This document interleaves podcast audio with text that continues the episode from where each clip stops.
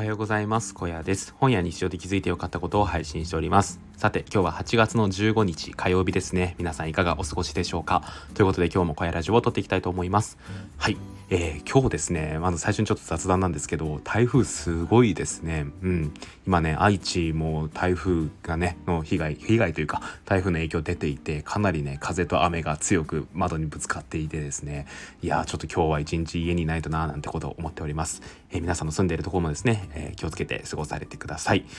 ということでですね今日も撮っていきたいと思いますえー、今日はですね、えー、転職エージェントの方から学んだ営業の極意っていうことでね、お話をしていこうと思います。はい。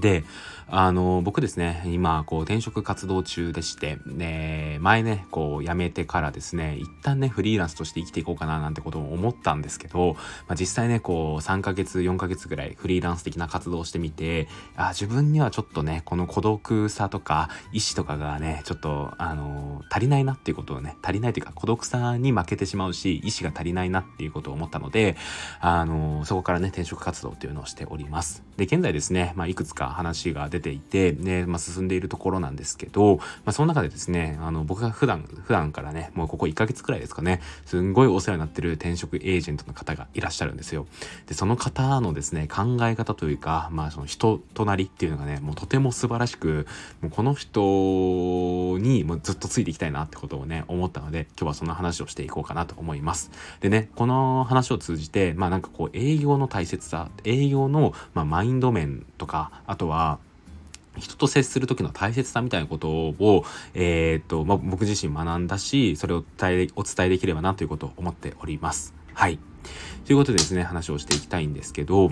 あのですね、あのー、転職エージェントの方がね、これはもう今も言った通り、すっごい素敵な方なんですよ。で、僕ね、もともとあの、有名なね、ふんふんとか、ふんふんふんふんふんとか、まあそういうの使ってたんですけど、あの、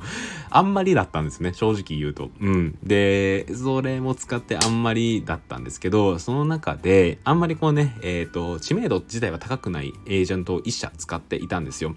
で、そのエージェントっていうのは、まあどうやってしたかっていうと、まあ僕ね、もともと行きたい業界、まあ気になってる業界があったんで、そこの転職方法とかを調べていたら、まあブログでね、そのエージェントがいいってことを紹介されていたので、まあそれでね、ちょっと申し込んでみたっていう感じなんですよね。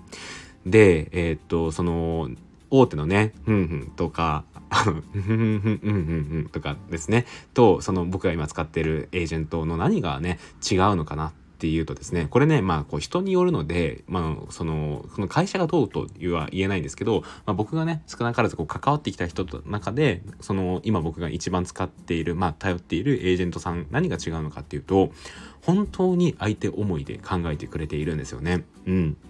っていうのも、こう、キャリアとかを考えているときに、あの、今の、えー、小屋さんだったらこっちの方がいいんじゃないですかとか、こういう選択肢の方がいいんじゃないですかっていうことを、とてもとても親身に考えてくださるんですよね。で、極めつけはですね、そのエージェントさん経由で、まあ僕いくつか応募したんですけど、そこ全然通んなかったんですよね。ただ僕が個人的に、えっ、ー、と、自分経由で出している会社さんに関しては、えっ、ー、と、まあ話が進んでるところがありまして、で、そっちの話をすごい親身に考えてくださるんですよ。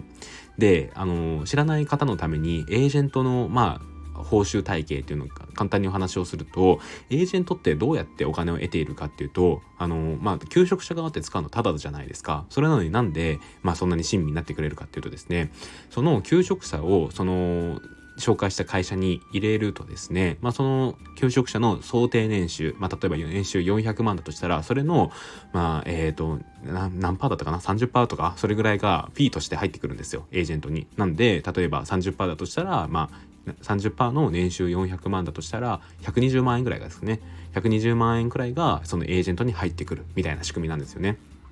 だから、あの、エージェントっていうのは、まあ、無料で求職者の話を聞いてくれますし、いろんな会社を紹介してくれるわけなんですよ。なんで、どっちかっていうと、えっ、ー、と、まあ、エージェント、これ全体っ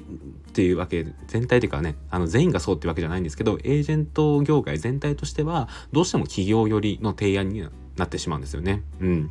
っていう中でですねこの僕が今一番頼っているエージェントさんっていうのは本当にそのだってあの僕が自分で応募してるところなのであのお金とか入ってこないのにもかかわらずすごい親身に話を聞いてくれるんですよ。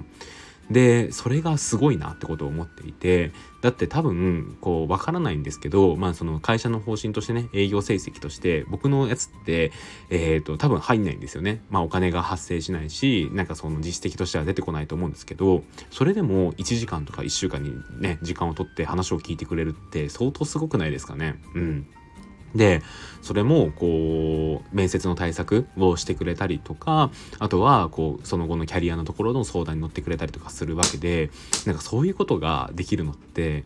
なんか簡単じゃないよなってことを思うんですよ。やっぱりそれってその人なりの信念があるからできていることなのかなってことを思うんですよ。でね今日僕朝早速そのエージェントさんとまあ話を1時間ねまたしてきたんですけどまあその時にね聞いてみたんですよ。なんでここまで親身に話を聞いてくださるんですかってことを聞いたらですねあのー、まあ自分があのまずキャリアとかに不安を感じていたってこともあるしそのえっ、ー、と自分がね紹介したとこ経由以外では支援をしないっていうのはなんか自分のポリシーに反するみたいなことを話してたんですよね。これめっちゃかっこいいなと思って。うん。あのー、そういう、えっ、と、今の人材業界系の、まあ、一番の負の部分、マイナス面っていうのが、そういう、えー、自分の紹介したとこ経由以外では相談をにあまり乗らないっていうところだと思うので、まあ、僕はそういうのを変えたいと思うので、しっかりと相談に乗ろうと思いますし、まあ、今後ですね、また迷った時に頼ってくれたら、それが一番嬉しいなってことを思うんですよってことを言ってて、ああ、これが営業のあるべき姿なんだろうなってことを僕はすごい思ったんですよ。うん。あのー、ねえーと、僕も営業の経験があるのでわかるんですけど、まあ、自分の利益ばっかり追求している人ってこれ売れないんですよね本当に。うん、でうちがばっかりがいい思いをするような提案ってなんかその相手にも伝わってくるんですよ。これ相手の方が得するような営業しているなっていうのはどことなく伝わってくるんですよね。ただそこをやっぱり親身に考えた上でなんかその本当にここのえー、っとまあ僕はスーパーだったので、まあ、スーパーのためになる商品なんですよってことを提案とかねすると、まあ、それってかなりねこう親身に話を聞いてくれたりとかあ本当にうちのこと考えてくれてるんだなっていう意思が伝わって提案が通りやすかったりしたんですよね。でこれが今このエージェントさんが僕にしてくれてることそのまんまだなってことを思ったんですよ。うんで僕はですね本当にその人のことを、まあ、そういうことをね今までも何回も何回も相談に乗ってくれたのもあるのでこう自分自身のねこう何ですかね、えーと、信頼というのは本当に置いてますしあとはその今後ですねもし自分がまたこうキャリアとかに迷うことがあった場合にはその人を絶対頼りたいなっていうことを思っているんですよ。うん、でまたですねこの自分の周りの人とかで転職とかでこう悩んでいる人とか、まあ、エージェントであんまり相性のいい人に出会えないって人がいたらそういう時にこそこの人をね、えー、紹介したいなってことを思うんですよね。うん、でなってくると結果的にですね回り回ってこうねそういう人がね僕みたいな人が増えていくとその人って多分ですけどまああの営業の成績っていうのは上がってくんじゃないのかなってことを思います。で、まあそこまでのことに多分その方は、えまあ、考えた上で言ってるかどうかっていうのは、まあ、正直わからないところではあるんですけども、ただ自然とそうしたくなるような人っていうのは、これはめちゃくちゃね、大事なことだなってことを思ったんですよ。で人と接する以上こういうね、えー、考え方を持っている人こそがやっぱりこう上に立つべきだと思うしそういう人がね、えー、社会を良くしていくんだろうなってことを思ったんですよね。うんなんで、まあ今ね、競技的な部分で営業っていう話をしましたけど、もっと講義的に見れば、こう人との関わりとか人とのつながりっていう部分は、こういうね、えっ、ー、と、相手のためを思って何かをするっていうことが、えー、あり続けること、まあギバーみたいな感じですかね。ギバーであり続けることで、えっ、ー、と、人間社会、まあ、ちょっと言い過ぎかもしれないですけど、そういうところが良くなっていくんじゃないのかなっていうことを思います。はい。なのでですね、僕自身も、まあ、今後どういうね、えー、仕事に就くかっていうのはまだちょっとね、不明瞭な部分があるんですけど、まあ、最終的にはですね、まあ、どういう形で職業を就いたとしても、相手のためになるようなことっていうのをしていきたいなと思います。まあ、それがね、メディアの発信であれば、あの、メディアの、その、例えばアフィリエイトとかが、まあ、稼ぎやすいものばっか紹介するんじゃなくて、本当にいいものを紹介するとかですかね。で、営業であれば、やっぱりそのね、えー、営業先が本当に利益が出るような形で提案をするとかですかね。で、やっぱそういうことをしていく中で自分の、まあ、市場価値もそうですし、人間的な、えー、価値っていうのを上げていきたいななんてことを思ったっていう感じですかね。はい。今日はね、そんな話をしてみました。えっ、ー、と、最後にですね、コメントをいただいたので、コメント読み上げたいと思います。